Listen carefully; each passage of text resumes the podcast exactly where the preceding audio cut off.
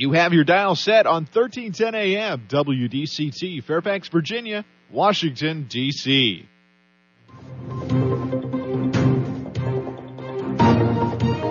워싱턴과 미국, 그리고 세계의 흐름을 짚어보는 라디오 워싱턴의 시사 토크쇼. 워싱턴 전망대.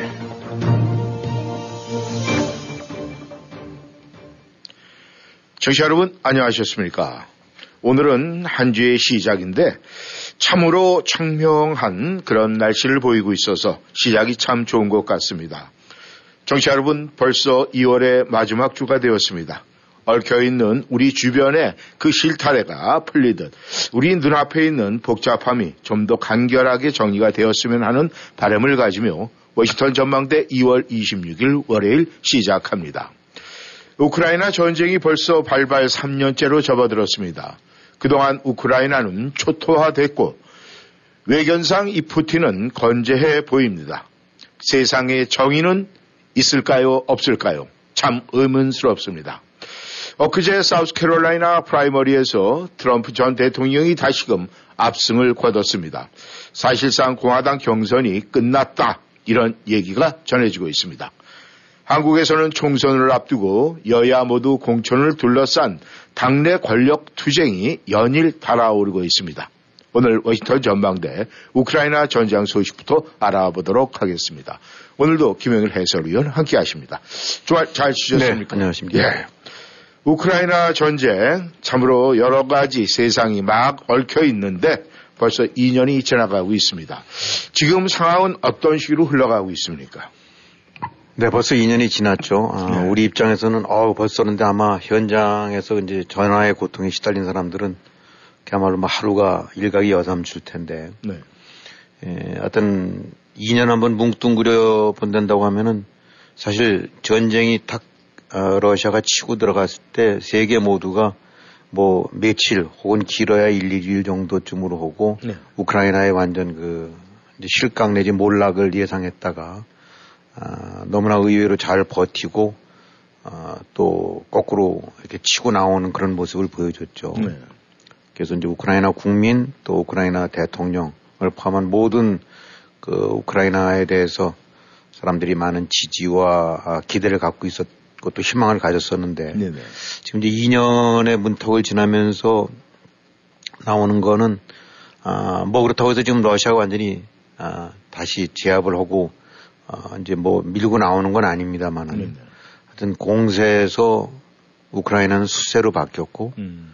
어, 또 거꾸로 이제 러시아가 고개를 쳐드는 공세적 어, 대응으로는 이제 그런 식으로 양상이 지금 지나 저 바뀌었어요. 네. 그다음에 이제 제렌스키 대통령 같은 경우도 좀 전쟁 초기에는 처칠에 버금가는 그런 어, 이제 영웅 대접을 받으면서 네. 전 세계적인 지지 서방 측에 이런 데를 받다가 지금은 이제 어떻게 보면 많이 피로감이 생겼다고 할까요? 음. 이제 미국을 비롯해서 아, 이제 이런 데서도 약간 뜨악해지고 전쟁의 장기화에 따른 이제 어떤 체념 내지 아, 이제 피로감들을 호소하고 이제 그런 것이 드러나고 있습니다. 그래서 음. 전반적으로 봐서는 우크라이나가 버티고는 있지만은 그래서 그렇게 좋은 상황이라고는 아니라고 봐야 되겠죠. 그래서 네. 제일 우려되는 건 이제 앞으로 어떻게 되느냐인데 어, 물론 이제 러시아도 워낙 많이 예, 망가지고 음. 어, 출혈이 크기 때문에 압도적으로는 못 나올 것 같긴 하지만은 음. 예를 들어 이제 뭐 그냥 대표적인 것이 뭐 전차 이제 탱크 같은 경우 최소 3천 대 이상은 아, 부서졌다고 하는데 네. 이 말이 3천 대지 아, 이거는 아, 그야말로 전 세계 가장 큰 탱크 국가의 탱크가 다 날아갔다라고 봐도 될 정도니까 음. 이런 것들이 회복되고 그 저 전사 저 전력이 다시 보강되려고 하면 뭐 이로 인한 타격은 크게죠. 경제적인 타격, 또 신인도, 국가 신인도, 국민 신인도, 그다음에 여러 가지 지금 뭐 구멍이 술술 새고 있다고 합니다만은 각종 경제 제재나 이런 데서 벗어나려고 그러면은 그야말로 러시아 같은 경우도 푸틴이 쫓겨나고 나발리 혹은 그 이상의 에, 좋은 이미지를 지닌 새로운 지도자가 나와서 추스리기까지는 아마 러시아는 지금 이기고 있다, 지, 진 않고 있다 하더라도. 네. 음. 그래서 다좀 모두가 피해, 에, 다 루저죠. 음. 에, 무엇보다 이제 우크라이나 같은 경우는 지금 추세로 보게 되면 4, 5천억 달러 이상 예, 그 복구비가 필요할 만큼 그냥 국가가 완전히 초토화됐다는데. 음. 에, 하여튼 앞으로 지금 나오는 얘기들은 분명히 이제 우크라이나가 이기진 못하고 있는 것 같고 이기기도 어려울 것 같고 네. 저도 얼만큼 지느냐 음. 내지 얼만큼 버티느냐 하는데 지금 뭐 전문 전략가들 이렇게 얘기해 보기도 그러면 우크라이나 아직 완전 거덜나 전력이 뭐 끝장난 건 아니고 음. 어, 그 나름대로 버티면서 힘을 축적하게 되고 나면 또 어느 정도까지는 버틸 수 있다라고 보는데 네. 아, 이것이 어, 동부 지역, 헤르손을 포함한 남부 지역 같은 데도 완전히 밀고 쫓아낼 수 있느냐에 관해서들은 아, 전부 그점에 관해서 유보적인 평가를 내린 것 같아요. 음. 그러니까 이제 앞으로 관건은 아, 우크라이나가 얼마만큼 조금이라도 더 실질을 회복하고 조금 더 나은 입장에서 어떤 형식으로든 종전 내지 마무리하는 협상이 임할 수 있느냐지. 음. 아, 우크라이나가 완전히 밀어붙여서 국경 밖으로 러시아군을 쫓아내는 것도 기대하기 어려울 것 같고. 음. 더 우크라이나가 완전히 다시 또 지금 뭐 국토의 한 20%쯤 정도 가까이는 점령당했다고 봐야 되는데 음. 그것이 또 다시 아, 30% 40%대로 될 만큼 러시아가 그런 전력이나 이런 것도 없고 네. 어, 단지 공세적으로 임하고 있다는 것 뿐이지 러시아도 치고 나올 입장은 아니다. 음. 소강 상태에서 밀고 당기는데 역시 이제 버티기 전력은 그래도 우크라이나보다는 이제 러시아가 음. 아, 좀 나으니까 네. 뭐 그런 정도로 보고 있는 거고 앞으로 관건은 아, 이제 결국 미국이 어느 정도쯤으로 지금 주춤해 오고 있는 지원에 네. 이 정치 상황에 이제 묶여갖고 네. 그런 것을 이제 얼마만큼 아, 다시 지원에 이걸 할 수 있느냐 음. 이런 거로 봐야 되겠죠. 음. 하지만 2년을 두고 평가해 본다고 그러면은 아, 러시아도 이기진 못했고 네. 러시아는 분명히 이기지 못한 건 틀림없죠. 네. 그렇다고 해서 우크라이나가 이긴 것도 아니고 음. 버틴 거죠. 네.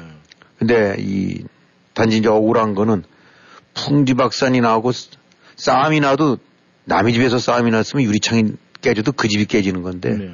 아, 내 집에서 어, 내 가구가 다 깨지고 다 거덜이 났다는 것이 이제 그 음. 그 피해가 고스란히 에, 이제 안게 됐다는 거. 하지만 더 중요한 건 누가 승리하냐인데 지금의 여건으로 봐도 냉정하게 봤을 때 우크라이나가 승리할 수 있을 거라고 보는 데는 별로 없는 것 같습니다. 네. 네. 아, 아무튼 그 약자의 서름을 우크라이나가 지금 계속 느끼고 있는 것 같은데 지금 현재 상황으로 봤을 때는 그만큼 군수물자의 부족이라든가 뭐 탄약이라든가 여러 가지가 이제 부족한 가운데 예를 들어서 저희의 입장에서 봤을 때는 우크라이나의 입장에 서서 모든 걸 생각할 수밖에 없는데 지금 이런 식으로 우크라이나가 만약에 질질 끌려간다 이렇게 되면은 푸틴이 굳히기로 들어갈 수도 있지 않을까 하는 생각이 그렇죠. 드는데 그 부분에 대해서는 어떻게 생각을 하십니까? 일단 뭐 그럴 가능성이 늘 크다고 보고 있습니다. 그러니까 네. 아, 이제 지금 이른바 휴전 내지 뭔가 어떤 식으로 좀 대화를 나누자라고 하는 쪽이 어, 이제는 러시아가 아니라는 얘기가 나오니까 네. 뭐 경제 제재 이제 당하고는 있었지만 어느 정도 구멍을 통해서 버티고 있는 것 같고 네. 또 무엇보다도 지금 푸틴이 기대하는 거는 이제 이스라엘 전쟁, 기타 미국 내에서 정권 변화 네. 아, 이런 것들을 통해서 전반적으로 분위기가 아, 푸틴한테 유리한 쪽으로 가지 시간이 물론 이제 트럼프가 될지 아니면 바이든이 개선될지 그건 모르는 거긴 하지만 지금 네. 분위기상으로 봐선 음. 아, 그래서 이제 이런 종합적인 바깥의 분위기로 봐서는 아, 이 푸틴 입장에서는 결코 나쁘지 않다라고 네. 판단하고 있는 것 같아요. 예, 예, 그러나 이제 역시 그 부분도 큰 변수죠. 아까 말씀드렸던 대로 트럼프가 만약에 당선이 안 되고 네. 민주당 정부가 계속 간다면 아마 그 부분에 관해서는 다시 회복이 될 거고 네. 그렇게 됐을 경우는 또 얘기 달라질 수 있는 부분이 있고 네. 어, 이스라엘 전쟁 같은 경우도 지금 뭐 어떻게 될지 모르긴 하지만은 지금 뭐 인질 협상이라든가 이제 종 뭐 휴전 네. 이런 협상들이 뭐 막판 막판에 이르렀다니까 음. 에, 그것이 이제 최종 해결책이 될지 아니면 아, 일시적이나마 그렇게 될지 모르긴 하지만 만약에 그쪽도 마무리가 되고 어떤 형식으로 봉합이 된다 그러면 또 그것도 상황이 달라질 수 있는 거죠. 네. 아 그러니까 전반적으로 봐서는 푸틴이 어, 약간 이제 유리한 입장에 처해 있는 것만큼 지금 틀림이 없는 것 같고 음. 어, 그렇다고 해서 앞으로 남겨진 변수가 어, 러시아와 우크라이나 사이의 둘 사이만의 변수가 아니라 음. 주변을 둘러싸고 있는 서방국들, 특히 미국 주축한 서방국, 네. 그다음에 여기서 지금 진행되고 있는 이스라엘과 이제 하마스 간의 전쟁, 네. 이런 외인 변수들 같은 경우가 어떻게 마무리 얼마든지 상황은 또 다시 어, 변동될 수가 있는 거니까. 네. 어, 그래서 지금 전쟁이 다, 두 당사자긴 합니다만 두 사람만의 그러니까 두 당사자만으로를 벗어나서 항상 음. 외부 변수들이 이 전쟁의 앞으로 향후 그 진행에 중대한 영향을 미칠 수 있거든요. 네. 우크라이나는 더 말할 것도 없이 지금 외부에서 손길 아, 대주지 않으면 그냥 몰락을 하니까. 네. 그러나 러시아 같은 경우도 역시 외부 변수의 변화가 이 전쟁에 관한 향후 그 어떤 그 국면에 중대한 영향을 끼칠 수 있기 때문에 네. 종합적으로는 우크라이나가 지금 수세고 한마디로 러시아가 약간 아 이제 이 기세를 떨치고 있는 상황이긴 하지만 그 역시도 장담은 못한다. 네. 아, 그것이 앞으로 향후 이제 몇 개월. 네. 어쩌면 이제 미국 같은 경우가 가장 중요한 건 11월이니까 네. 미국 대선을 중심으로 해서 우크라이나의 전쟁의 장래 그 어떤 그 방향이 결정되지 않을까. 네. 어, 그것이 가장 현재 나오고 있는 일반적인 평가 같습니다. 네.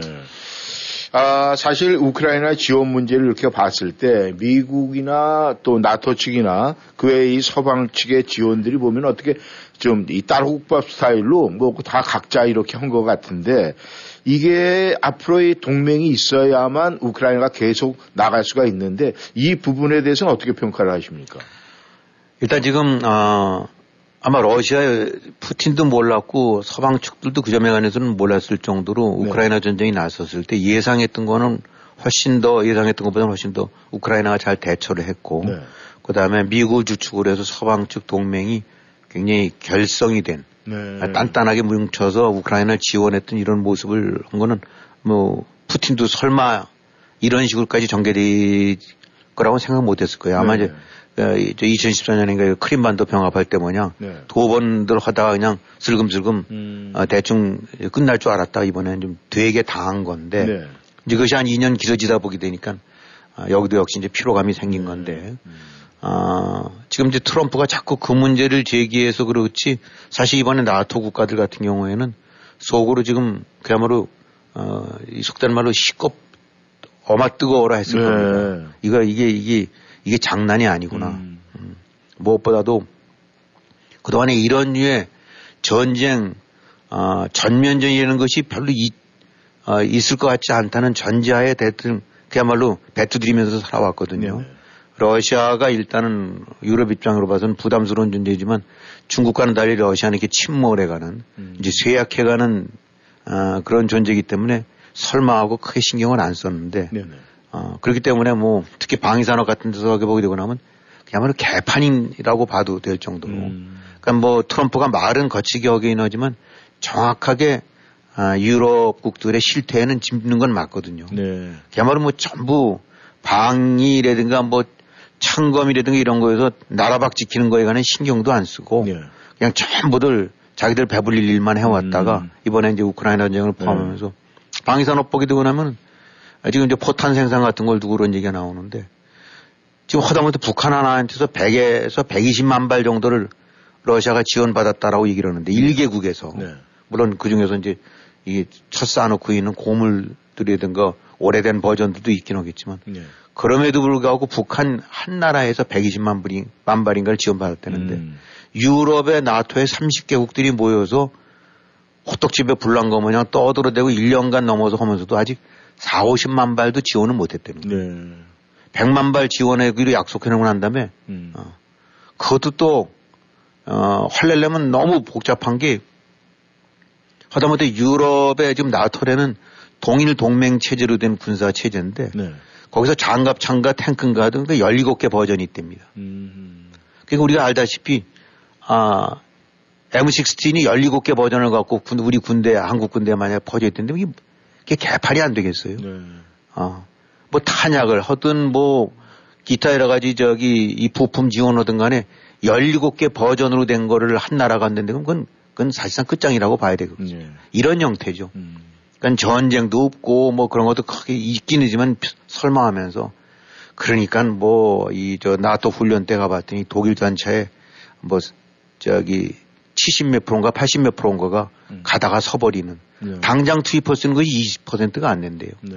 어, 그 다음에 나토 뭐 여러 번 말씀드렸지만 30개국 이때지만 전부 어떻게 면으로 봐서는 프랑스나 독일 어, 영국 이런 정도 빼놓고는 2만, 3만 뭐 항으로 친다면 사단급 2개 사단급 정도밖에 안 되는 네. 어, 이제 이런 정도가 앉아서 나토의 이름 속에서 미국만 쳐다보고 있었던 거죠. 네. 미국이 어떻게 해주겠지. 음. 그러면서도 이제 국방비 같은 경우는 전부 인색하게 해갖고 독일 같은 경우에는 2% 허라고 그렇게 압박을 가한다 하더라도 요리 뺀질 조리 뺀질 하면서 음. 저거 해왔고 이번에 포탄 생산 같은 데도 보게 되고 나면 야 급하니까 우선 우크라이나 지원해줘야 되는 게 아니냐라고 했, 했는데 프랑스 같은 경우가 계속 빗장을 걸면서 만들어도 우리끼리 만드는 걸로 해서 지원해줘야지 왜 사다 쓰느냐. 음. 이러다 보니까 안, 말이 안 통한다는 거예요. 네. 지금 전쟁이 나서 급한데 당장 조달할 수 있는 게 이제 한국 같은 경우가 어, 역시 많은 재고를 갖고 네. 양산체제를 갖추고 있는데 그러다 보니까 그냥 뭐 사공이 배,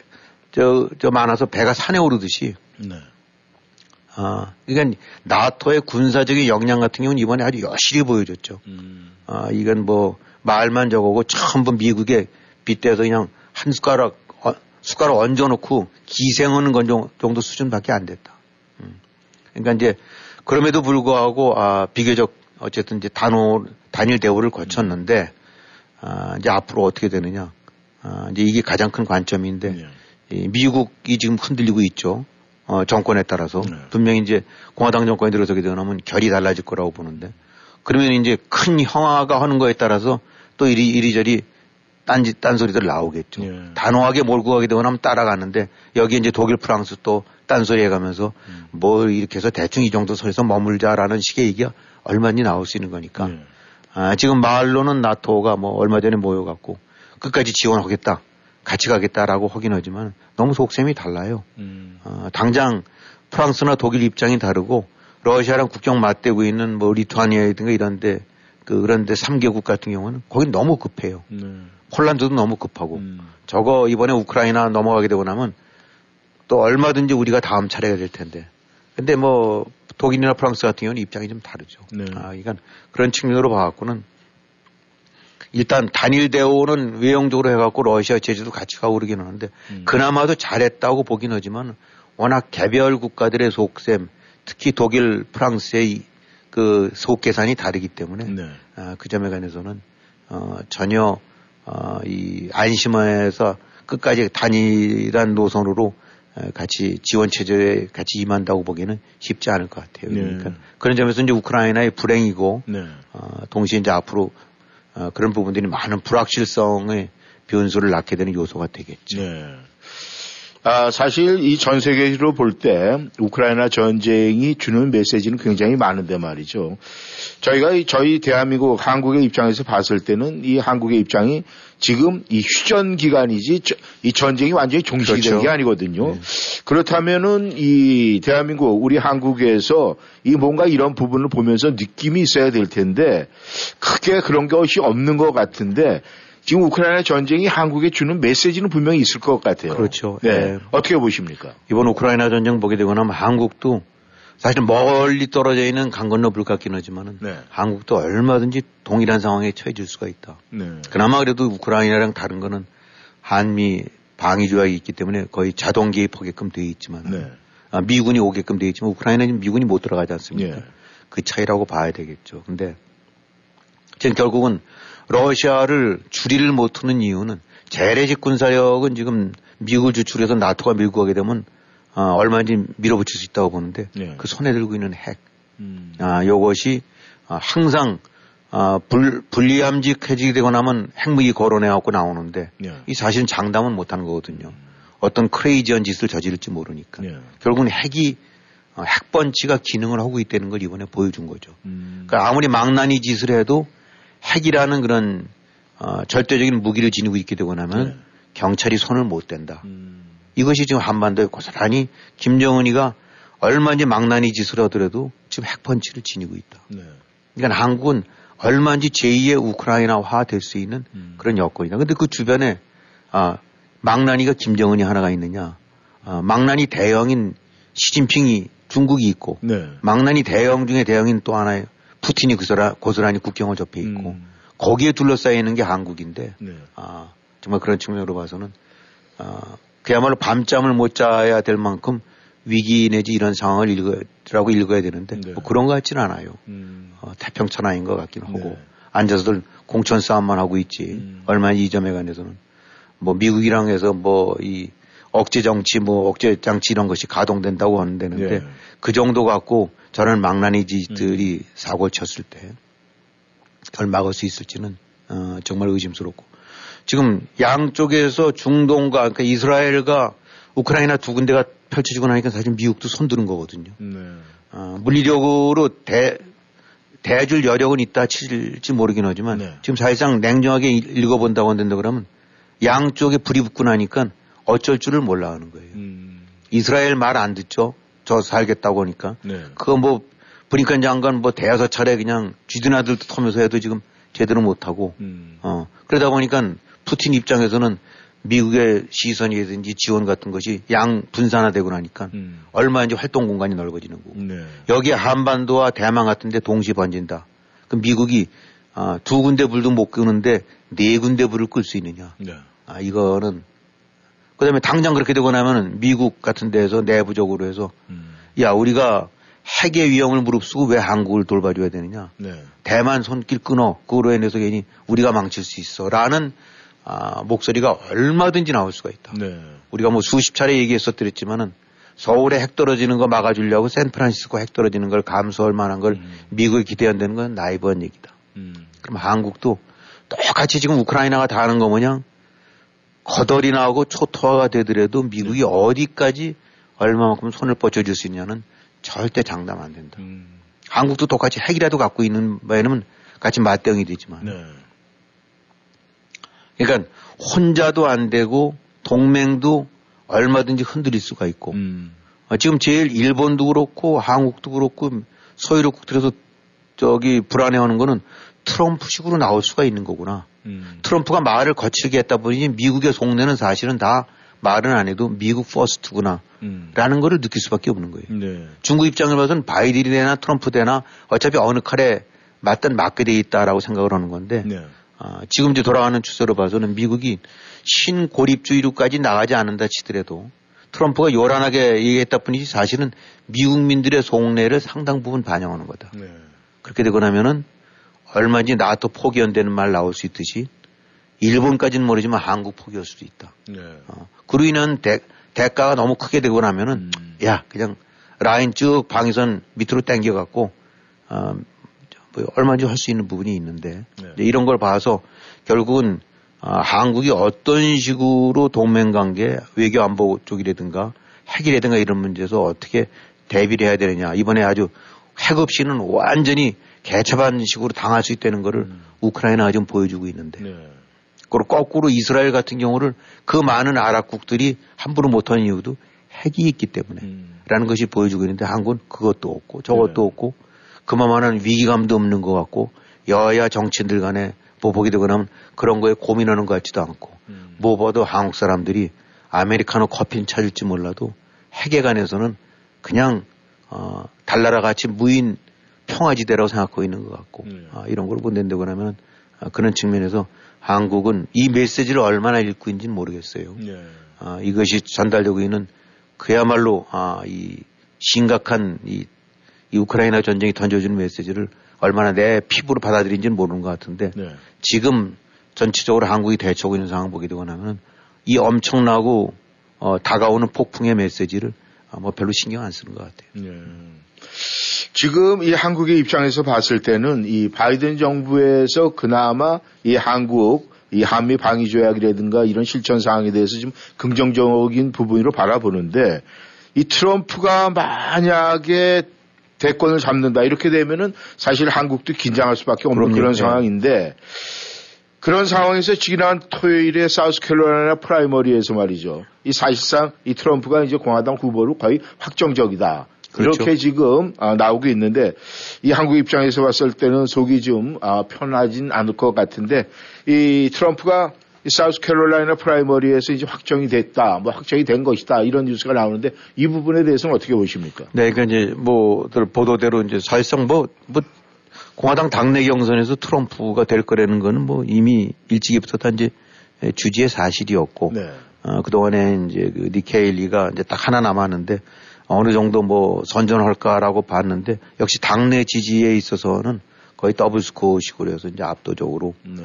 어뭐 승세를 이어가고 이 뭐 현직 대통령도 아닌데 이제 후보 쪽에서 이렇게 초기에 경선지에서 다 압승을 해가는 경우가 뭐 트럼프가 처음일 것만큼 음. 어, 결국 공화당 당내에서의 지지만큼은 압도적으로 확보하고 있다라고 봐야 되니까 앞으로 이제 3월 달에 5일인가에 그 슈퍼 화요일인가 네. 그때 이제 뭐 대의원들 상당수가 이제 그날 결정이 되는 거니까 어, 뭐 원래는 3, 4월이 지나서까지도 계속 각추전을 벌일 수 있었던 것이 과거라고 네. 전례라고 했는데 이번에는 이제 후보가 일찍이 결정된다고 봐야 되겠죠. 음. 그래서 어, 예상 예상 뭐 다들 예상하고 있는 대로 이제 특별한 변수가 없는 한 어, 11월 대결은 이제 바이든과 트럼프의 이제 2차전이 될 게 틀림없다. 음. 물론 헤일리가 버티고 지금 버티고 있는다고 하긴 하지만 지금의 추세로 봐서 뒤집을 수 있을 만한 거를 정치 공학적으로 봤을 때 가능성이 있다고 보는 사람은 없는 것 같으니까 네. 말이죠. 그래서 아예 이제 아, 미국에서 대선전이 그 원래 한쪽이 양 한쪽이 이제 후보가 확정이 되기 전까지는 약간 소강 상태로 있으면서 지켜보다가 네. 이제 7월 달 뭐 전당대 앞두고 한, 아, 한 5, 6월 이런 정도 한 두 달 이상 빨라졌다고 봐야 되겠죠. 음. 한 훨씬 더 이제 본선 아, 무대가 빨리 형성이 돼 갖고 네. 앞으로 한, 한 4, 5월서부터 정도쯤이라는 되면 어, 한 6개월 이상 정도 완전히 이제 본선이 치열하게 이제 전개가 되겠죠. 음. 그래서 그런 측면으로 봐갖고는 불확실성은 없었다고 하지만 약간의 변수 같은 경우들도 있, 을 수 있다고 봤는데 공화당 내에서 그런 거 없이 네. 아, 그냥 일단은 아, 트럼프로 사실상 지난 주말 네. 사우스캐롤라이나 이거로 해갖고 네. 아, 이 프라이머리로 해서 아, 후보 결정은 된 거로 봐야 된다. 네. 이제는 본선 체제로 미국 대선이 들어간다. 라고 음. 보면 될 것 같습니다. 네, 이 미국의 정가 소식, 이 대통령 대선 참 여러 가지가 이제 뭐 대두되는 문제점은 있지만은 정리가 되어 가는 듯 합니다. 이 청취자 여러분께서는 워싱턴 전망대 생방송으로 함께하고 계십니다. 전하는 말씀 듣고 다시 돌아오겠습니다.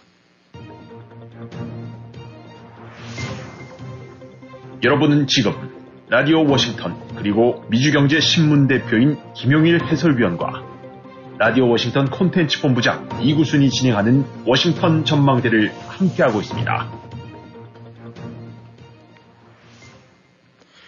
네, 전하는 말씀 듣고 다시 돌아왔습니다. 청취자 여러분께서는 워싱턴 전망대 생방송으로 함께하고 계십니다.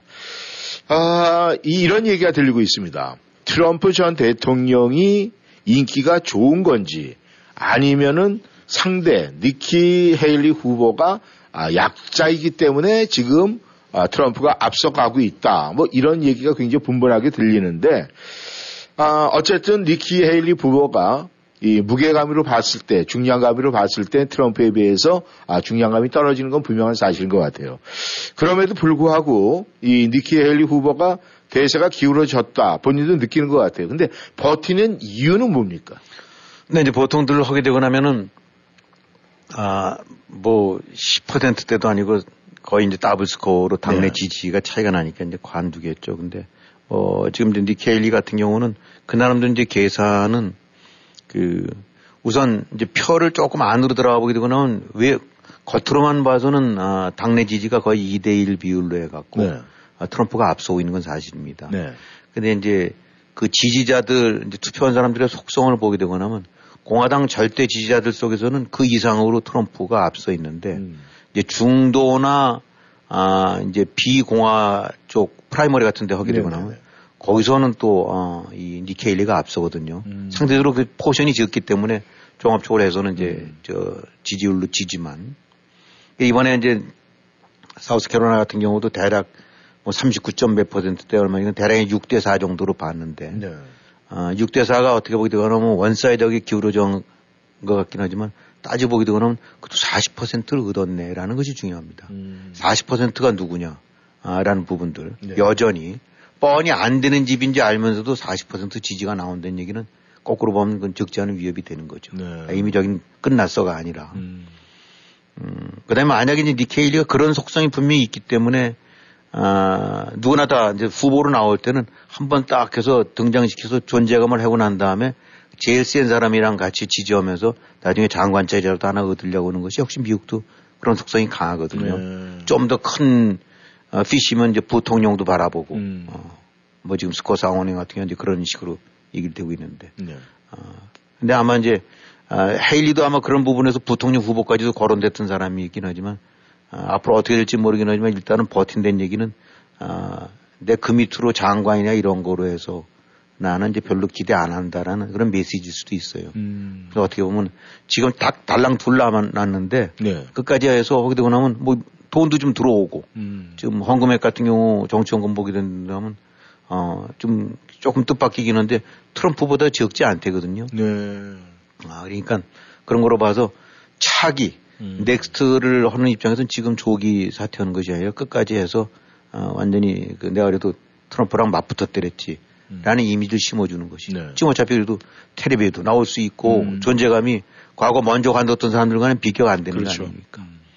그 다음에 이제 일반 선거 여론조사 해보게 되고 나면은 우스운 얘기는 트럼프랑 바이든 하게 되고 나면 서로 앞선이거니 뒷선이 하면서 트럼프가 2, 3%뭐 이렇게 앞서는 것도 나온다는데 네. 헤일리랑 붙게 되면 4 내지 5%포인트 이긴다는 거예요, 헤일리가. 음. 어, 그 얘기는 본선 경쟁력이 내가 간단치가 않다라는 거를 네. 계속 해주고 있는 점도 있고 또 하나는 이제 확률이 적긴 하지만 혹시 트럼프가 잘못될 수도 있다. 음. 아, 예를 들어서 지금 아, 이, 저, 지금 알고 있는 사법 리스크. 네네. 이런 데 측면에서 어딘가 굉장히 치명타를 입을 일이 생기게 되고 난다 그러면 대안으로서 당연히 부상될 수도 있다. 음. 아, 그러니까, 아, 완전히 배에 밀리는 건 알긴 하지만 지금 뭐 서둘러 해서 관둘 필요는 없다. 네. 한쪽에서는 이제 당내에서는 왜 빨리 아, 전열 정비를 해갖고 우리가 바이든이랑 붙는데 힘을 모아야 되는데 당신이 이, 자꾸 이렇게 소모전을 피게 하느냐라는 네. 얘기도 나오긴 하지만 어차피 공화당이 지금의 주류는 트럼프 바들 중심으로 돼 있기 때문에 네. 어, 차기를 노릴 때는 어, 이 트럼프 바의 일부 그다음에 중도 내지 보수 쪽에서의 다수를 지지를 얻으려면은 음. 지금 별로 나쁘지가 않다. 네. 아, 그러니까 아, 이 그 그런 측면으로 봐갖고 헤일리는 아, 지금 조기 어떤 사퇴보다는 끝까지 갈 때까지 가면 아마 이제 슈퍼일 3월 지나고는 안 된다고 해서 예. 누가 보더라도 이제 물리적으로 안 된다고 하는데 그러면 그때부터는 목리라는 소리가 나올 수 있으니까 음. 얘기가 달라질 수 있지만 가능한 한 갈 때까지 가보자라는 음. 것이 바로 그런 속셈이 아닌가 싶어요. 네. 아, 일반 사람들이야 뭐 이 정치인들의 그 셈법에 대해서 아, 뭐 굉장히 알려고 노력은 하지만 알 수가 없는 부분이 그 부분인데 그렇다면 지금 트럼프가 앞서가고 있고 또 공화당의 대선 후보가 될 가능성이 굉장히 많다. 라고 생각을 하고 만약에 민주당의 입장에서 봤을 때는 이제 그럼 트럼프가 될 것이다라는 데 이제 대비를 해갖고 나름대로 이제 여러 가지 조치를 취할 것 같은데 말이죠. 사실은 지금 압도적 지지에도 불구하고 지난번에 뭐 5천억 뭐 한국 돈이지만 그 액수로 봤을 때 벌금형도 받았고 여러 가지 이 자금에 대해서 문제가 있을 것 같은데 이 선거 대통령 이 대선에서는 또 이 선거 자금이 이렇게 가름하지 않습니까? 그렇죠. 예. 네, 그렇게 딸리는데 어떻게 대처할 건가 뭐 나오는 게 있습니까? 지금 일단 아, 트럼프 입장에서는 누가 뭐래도 뭐 승승장구하고 있는데 네. 아, 이제 그거를 뒷받 돈 쪽인 측면에서는 아, 이제 그런 즐거운 얘기가 아닌 게 많이 나와요. 네. 아, 우선은 이제 이미 신문에 보도됐던 대로 그 이제 트럼프 기업과 관련해서 뉴욕에서 네. 어, 법원에서 사기와 연관되고 벌금이 그 당시 3억 5천만 달러를 네. 받았는데 이게 만 3개월 정도 지나면서 이게 눈부터 분다고 그랬지 않습니까? 네. 그러니까 그게 4억 달러가 넘었대요. 음. 음, 앞으로 이제 항소심까지 가려고 하면은 이거를 갖다 이제 예치도 그래야 되는데 네. 그다음에 그 저기 저 성추행과 관련해 갖고 8천 몇백만 달러, 300만 달러인가 됐죠. 네. 그것도 지금 항소심 가려면 그것도 눈부터 불고 있고. 음. 어. 그런 다음에 그러니까 지금 하루 이자가 평균 12만 12만 달러 가까이가 붙고 있다니까 뭐 이거 네. 보통 사람들 봐서는 상상이 안 될 얘기죠. 어, 그래서 어, 지금 이거와 관련해서도 어, 상당한 비중이 저 지금 골치가 아파지고 있는 거죠. 음. 아무리 뭐 트럼프가 자산이 있다 치더라도 5억 달러, 6억 달러 이상 되는 거를 생으로 캐시로 물어내야 된다는 것이 음. 이게 뭐 그냥 감당이 안 되거든요. 네. 그러려면 지금 하다못해 이거를 이른바 bond를 해줘야 되는데 네. 본드 하는 회사도 한 군데는 안 된대요. 워낙 액수가 크니까. 음. 누가 1억 달러짜리 bond가 있었겠어요 이제까지. 네. 기껏 해봐야 몇십만 커봐야 몇백만 달러겠지. 그렇죠. 네. 어. 그러니까 이것도 연합해야 되는데 본드 회사들 같은 경우도 이거 만약에 잘못되고 나면 자기네가 물는 거니까 음. bond를 issue를 해주려면 엄청난 정도의 그 collateral을 받아야 될 거 아닙니까? 네. 담보를. 음. 근데 이 담보가 이게 간단치가 않다는 거예요. 음. 왜냐하면 지금 이 벌금 받은 이유가 아, 트럼프의 asset을 불려갖고 홍보를 벌금 받는 거기 때문에 음. 트럼프가 제출하는 그 어셋이 진짜 맞는 건지 틀리는 건지를 단기간에 파악이 안 된다는 거예요. 네. 이거 이거 불린 거 아니야라고 되는 그러니까 본드 회사 입장으로 봐서는 함부로 못 내준 거죠. 음. 그러니까 이게 조금 뭐 정치적인 쪽과는 다른 쪽이라 하더라도 아, 이 돈에 많이 지금 어, 몰려 있는 건 사실인 것 같아요. 음. 어, 그 다음에 이제 무엇보다 도 그러다 보니까 이 지금 모, 모금되는 것 부분을 이제 이 뭐 저 팩에서 모아주고 있는 돈들 같은 경우를 음. 소송 비용으로 좀 쓸 수밖에 없는데 음. 지난해만 벌써 한 5천만 달러 썼고 올 1월 달에만 해도 한 300만 달러 썼나 봐요. 네. 그러다 보니까 이제 유권자들이 아, 지지자들이 돈을 내주다가 약간 멈칫한데요. 음. 이건 뭐 대통령 이기라고 해주는 건데 봤더니 전부 물론 그 중에서는 어떻게든지 저 트럼프님 쓰세요라고 낸 사람도 있겠지만은 또 그 중에서 일부는 아니 이거 뭐 선거 이기라고 내줬더니 전부 법률 비용으로 쓴다면 이건 얘기 달라지잖아. 음. 하고 줄어들고 있대요. 음. 그래갖고 모금자들 한 달 월 평균 모금자 수에 있어서도 뭐 예를 들어서 바이든은 한 17만 명 되는데 네. 트럼프는 14만 명 정도로 줄었고 네. 특히 소액 지지자들이 많이 줄었답니다. 음. 이건 내 돈이 엄한 대로 들어가는 거냐. 그러니까 이거는 이제 유보적 지지자들. 네. 아이 민주당 찍을 수는 없고 그래도 트럼프를 밀어야 되는데 음. 어또 돈이 이상한 대로 쓰이네. 네. 기껏해서 빚 갚거나 아니면 뭐 이런 했는데 뭐 얘기 달라지잖아. 그렇죠. 이런 것들 부분들. 음. 그래갖고 어쨌든 지금 트럼프가 아, 이제 아주 기고만장한 상태이긴 하지만 이 돈주머니 쪽 부분에서 이제 바이든한테 많이 밀리나 봐요. 음. 음. 이런 부분들이 이제 적자는 부담이 될 수 있는 거죠. 네. 그리고 이거와 연관돼서 직접적 연관이 안 될지 모르겠지만 아까 말씀드린 대로 한 5억 달러 정도 물어내려면 음. 이거 이게 뭐 보통 일이겠어요. 음. 골프장이든 뭐든 돈 될 만한 건 다 팔아야 되는데 음. 어, 그 부분에 있어서도 이제 돈에 아, 돈이 넘쳤던 라고 했던 주장했던 트럼프가 이제 돈 때문에 어, 상당 부분 이제 곤혹스러운 상황이 처해질 수가 있고 네. 근데 이것이 또 이거로 끝나는 게 아니라 앞으로 어디까지 갈지 모르죠. 음. 어, 항소심 질질 들어지게 되면 이자 늘어날 거고 네. 그 다음에 이제 사법적인 리스크들 같은 경우에 따라서 지금 간단치 않은데 그에 따른 법률 비용 도 역시 무시할 수가 없는 거겠죠. 네. 그러니까 지금 트럼프는 한쪽에선 아, 환성은 오르는데 아, 지금 금고나 이 저거는 마르고 있는 상태다. 네. 바싹 조금씩 조금씩 말라가고 있는 상태라고들 얘기를 하고 있습니다. 네. 이 트럼프가 지금 뭐 언론에 비치는 모습을 보면은 뭐 자신감이 넘쳐 흐르는 것 같아요. 그것이 자기를 갖다 옹호하고 변호하기 위한 그런 자신감인지 정확하게 알 수는 없지만은 이 많은 국민들이 이제 생각은 해봅니다. 과연 트럼프가 대선에서 대통령 당선이 될 수 있을까 뭐 이런 생각을 많이 이제 의심을 갖게 되고 그 다음에 만약에 그렇게 된다라고 생각을 해도 만약에 그 가도에 대선 가도에 갈 때 이 장애물들이 앞으로 첩첩산중이 있을 것 같은데 말이죠. 그 그렇죠. 그 부분에 대해서는 어떻게 보십니까? 일단 공화당 쪽은 경선을 하고 있는 거기 때문에 별 문제가 없어 보입니다. 네. 공화당 당내에 서는 거니까. 네. 뭐 누가 뭐더라도 압도적인 지지를 얻고 있으니까. 아 그러다 보니까 되나보다. 랄 수도 생각을 할 수 있는데 네. 지금 저것은 공화당 당내 얘기고 선거에서 제일 중요한 거는 뭐 미국뿐만 아니라 어느 나라도 마찬가지고 한국도 마찬가지입니다만은 각각의 골수 지지층이 있고 중도층 내지 유보적 지지층들이 있거든요. 네. 이게 관건이죠. 음. 바로 이런 것이 이제 주에서 나타나는 것이 swing state라고 하는 거고 음. swing state 같은 데 보게 되고 나면은 어, general election 같은 데서 차이가 뭐 10% 2% 이런 게 아니에요. 음. 0.7 0.4, 음. 1%. 예. 그러니까 100명 중에 한 명이 요로 찍으면 바이든이 되고 절로 찍으면 트럼프가 되는 시기 바로 스윙 스테이트예요. 예. 근데 여기서 지금 이제 트럼프가 안고 있는 거는 이른바 사법 리스크죠. 예. 아, 아마도 이제 투표용지에서 배제하자라는 콜로라도 뭐 이런 대법원 판결 같은 경우는 어떻게 되고 나면 여러 가지로 해서 부정적으로 갈 수는 있는데 지금 면책 특공원 같은 경우를 누가 연방 항소심 같은 데까지 트럼프 면책 특권 없다. 당신은 왕이 아니다라고 얘기한 건데 네. 이런 부분 좀 대법원으로 올라가 있는데 네. 이 부분 간단치 않거든요. 음.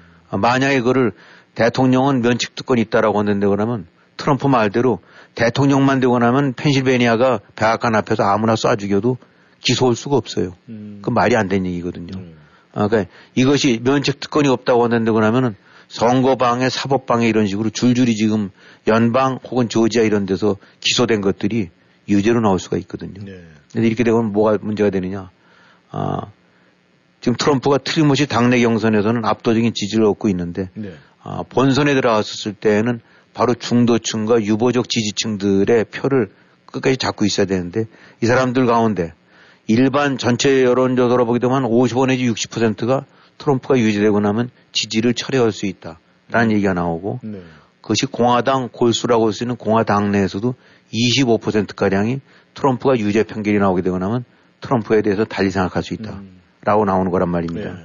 그러면 선거 때 만약 트럼프랑 바이든이 50대 50 완전히 골수 지층들이 뭉쳐 있다. 네. 그러면 트럼프가 50이다.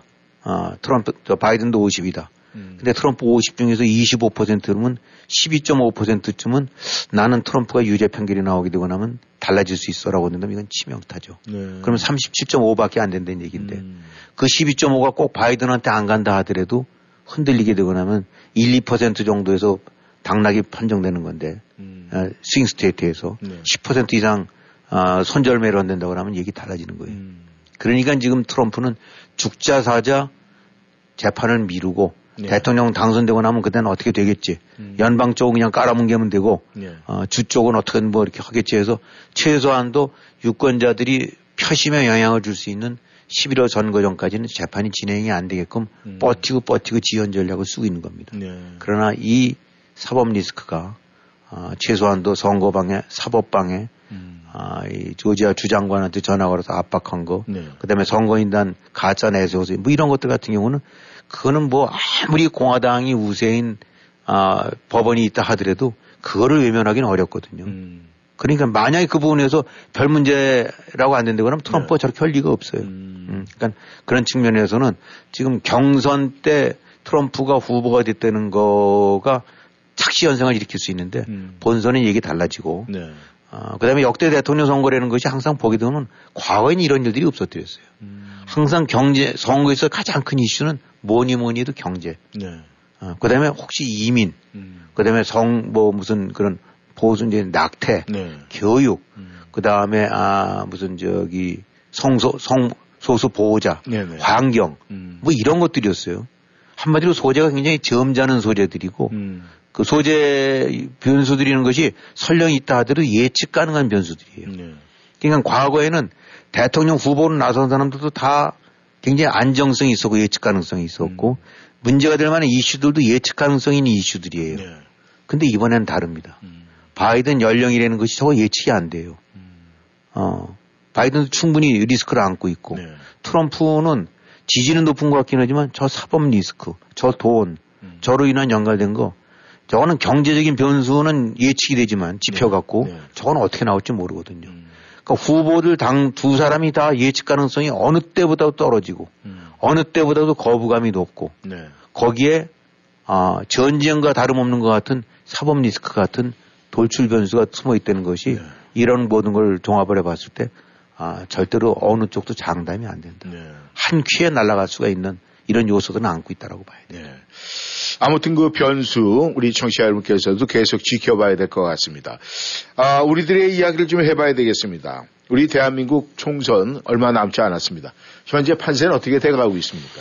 네, 뭐 지금 양쪽이 다 총선 이제 공천들 하느라고 뭐 이제 예, 보게 되고 나면 이리저리 뭐 종합적으로 얘기해서 묶어서 보게 되고 나면 이재명은 이재명대로 음. 어 이제 제 식구 챙기느라고 네. 제 부하 챙기느라고 그러는 것 같고 또 뭐 여당 쪽에서는 한동훈 비대위원장인 이런 사람이 있긴 하지만 역시 또 보게 되고 나면 대통령 측근 챙기는 식으로 해서 음. 각자 아 각자의 대표들 쪽 아, 이제 이 밑에를 챙겨주는 쪽으로 많이 공천이 진행되면 그 과정 속에서 잡음이 일어나고 있는 것 같아요. 네. 아, 근데 총선이라는 거는 결국은 아, 항상 얘기지만 중간 평가입니다. 음. 일반적으로 지금 대통령 음, 그 중간 이제 남아 있기 때문에. 네.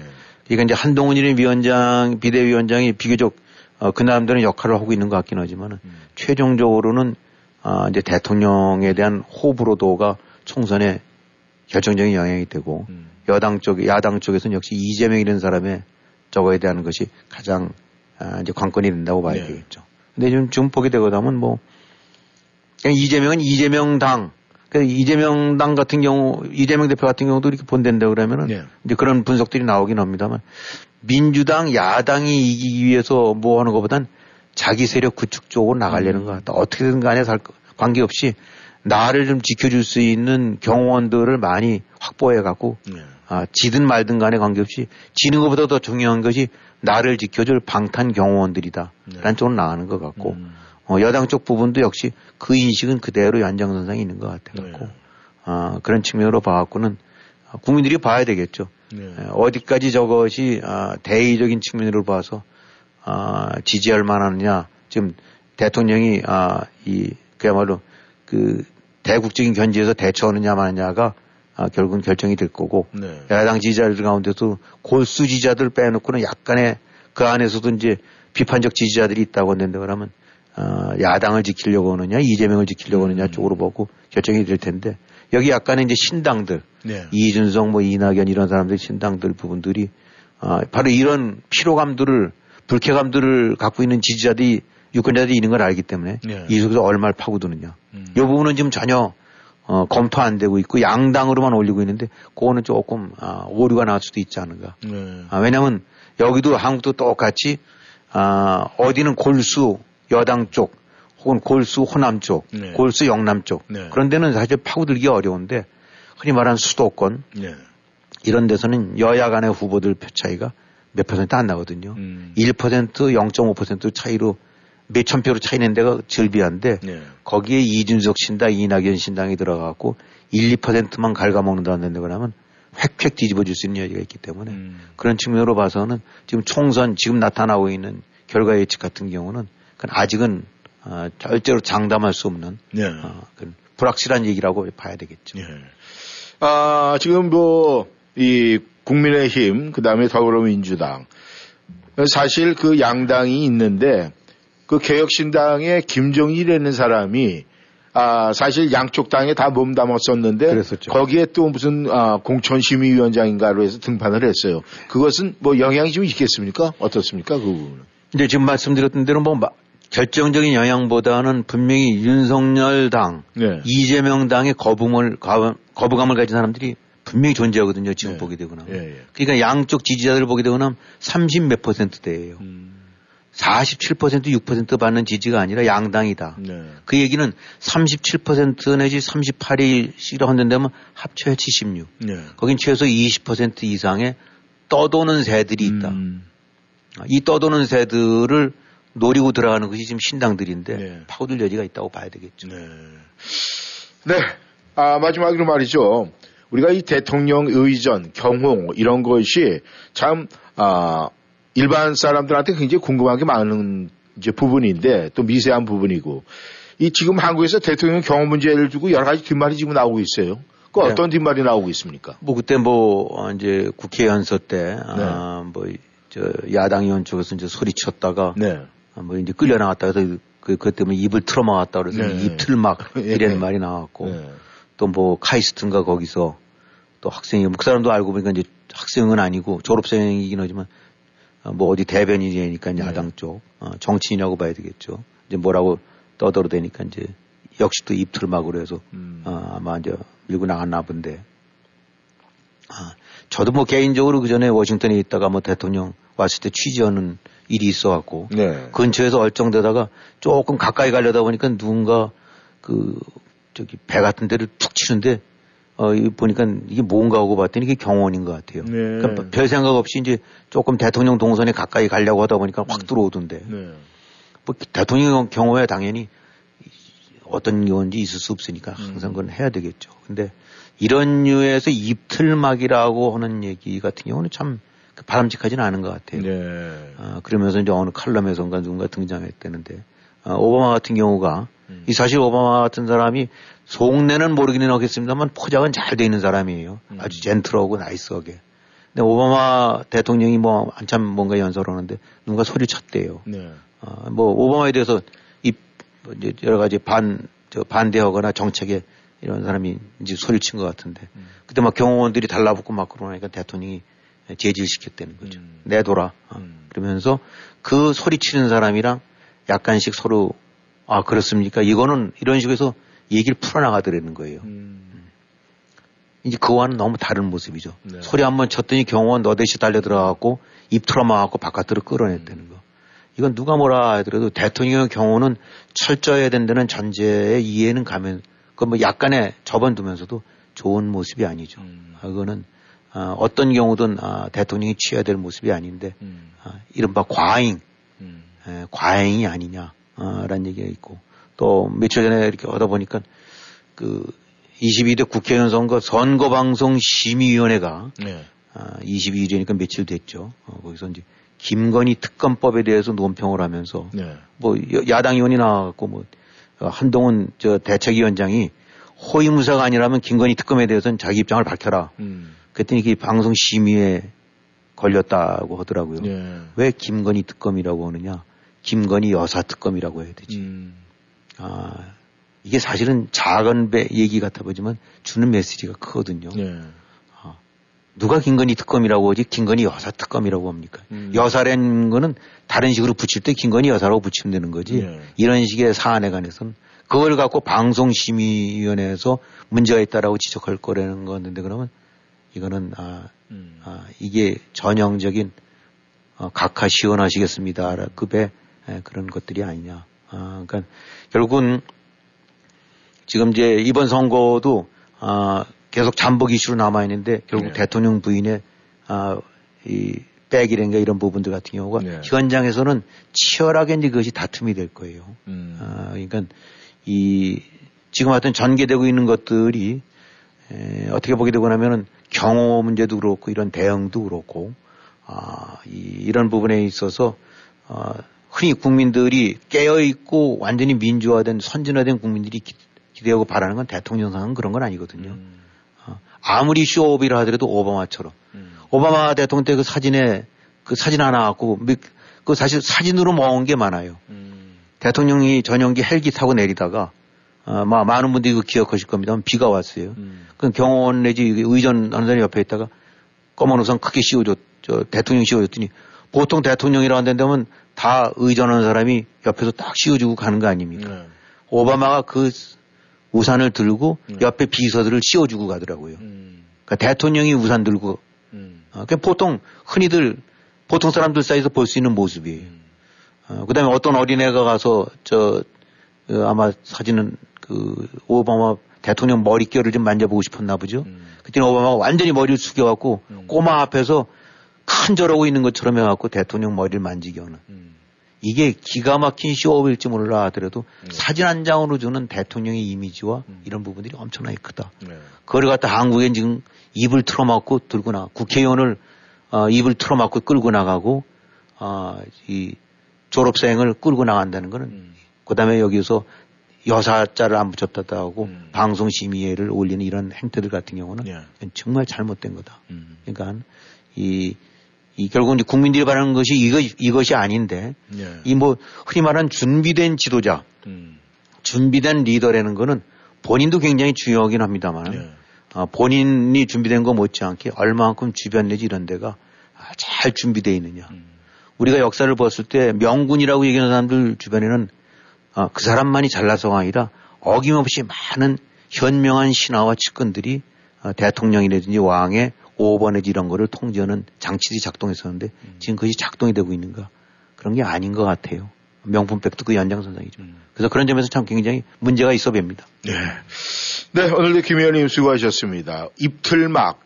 그 입틀막을 우리 청취자 여러분께서 쉽게 이해를 하려면 말이죠. 주둥이 틀어버린다가 아닐까 생각을 합니다.